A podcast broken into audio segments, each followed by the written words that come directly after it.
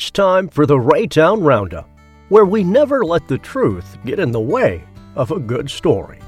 Today's tall tale is sure to amuse, entertain, and lead to laughter, or at least a snicker or two.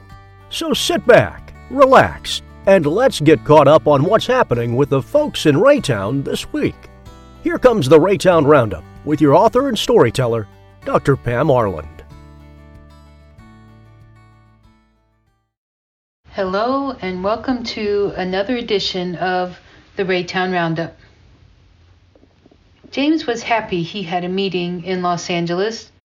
He normally wouldn't be, but it's been cold, too cold in Raytown. So he was looking forward to being in the sun of LA, despite the fact that he would also be in the traffic of LA. Now, James is a fan of the Kansas City airport. But if you watch the evening news or listen to the mayor of Kansas City, you would think that no one likes the Kansas City airport.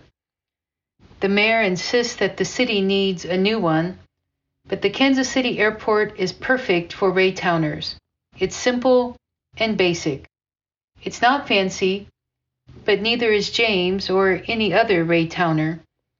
He loves being able to hop out of his car as his wife drops him off walk 12 steps to the check in counter, and then another few steps on to his gate.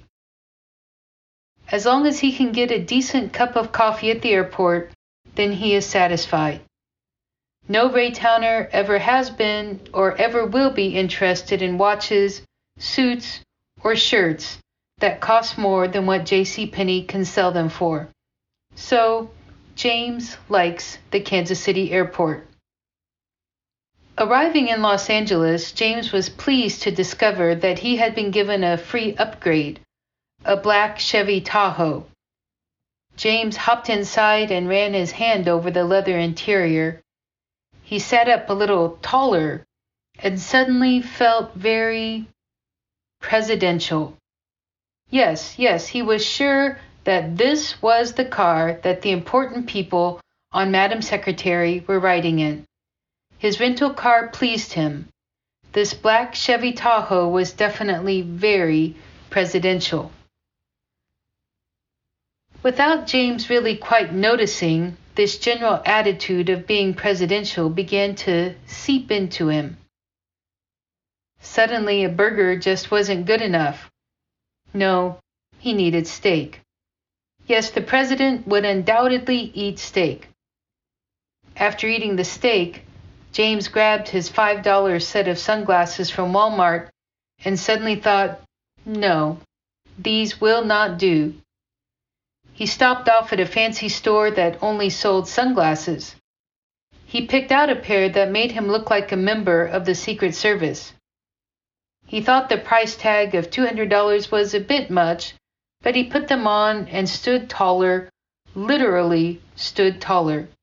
Yes, presidential. As he put on the glasses and got into that black Chevy Tahoe, he looked down at his shoes. They were a bit worn out after all. He went into a fancy looking mall. He saw a shoe store he had never heard of before, but the black leather was shiny and bright. $300 for shoes. These were truly presidential shoes. The shoes made his khaki pants and shirt look old. So he ducked in next door and bought a new suit for $350. Still cheap, but now he was truly presidential and worthy of the black Chevy Tahoe. So he went back to his hotel and slept well. Yes, it was good to be in LA after all. When James got up the next day, something odd, very odd, was happening. It was raining in LA. And not only was it raining, it was raining cats and dogs. Now, as a Raytowner, James wouldn't be put off by anything less than an F3 tornado. So he set out for work in the black Chevy Tahoe, wearing his new glasses, shoes, and suit. But it was too dark for his new sunglasses, so he put them in his shirt pocket. Sadly, when James opened the door of the very presidential black Chevy Tahoe, His new presidential glasses fell out of his pocket, went flying across the parking lot in a gale force wind, and immediately lodged into some sort of a small ravine. James is pretty fit, so he sprinted across the parking lot, ducked underneath a tree, shimmied down into the ravine, and triumphantly grabbed his sunglasses. With pride, James went into the office. Immediately, the secretary gasped and said, James, what happened to you? James was still feeling quite proud of himself, so a big smile broke out across his face and he said, I saved my sunglasses. He accented this statement of victory by holding up the sunglasses for her to see. James noticed that one lens looked cracked and one earpiece hung at an awkward angle. His presidential sunglasses looked like they had been through an impeachment proceeding. The secretary said, You may have saved your sunglasses, but I think you lost your suit and your shoes. What happened? And suddenly, James became aware that he was covered from head to toe in mud, lots and lots of mud.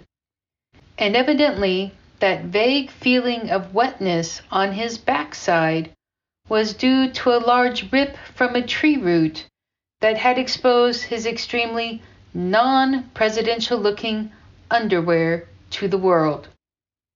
His presidential shoes and his presidential suit were ruined. And he was most definitely not feeling presidential at all. Stupid black Chevy Tahoe that got him into this mess. James suddenly knew he had tried to become something that he was not and felt ashamed. Luckily, his suitcase was in the black Chevy Tahoe, so he got out his blue jeans, his work boots, and his flannel shirt from his suitcase, ducked into the men's room, and changed.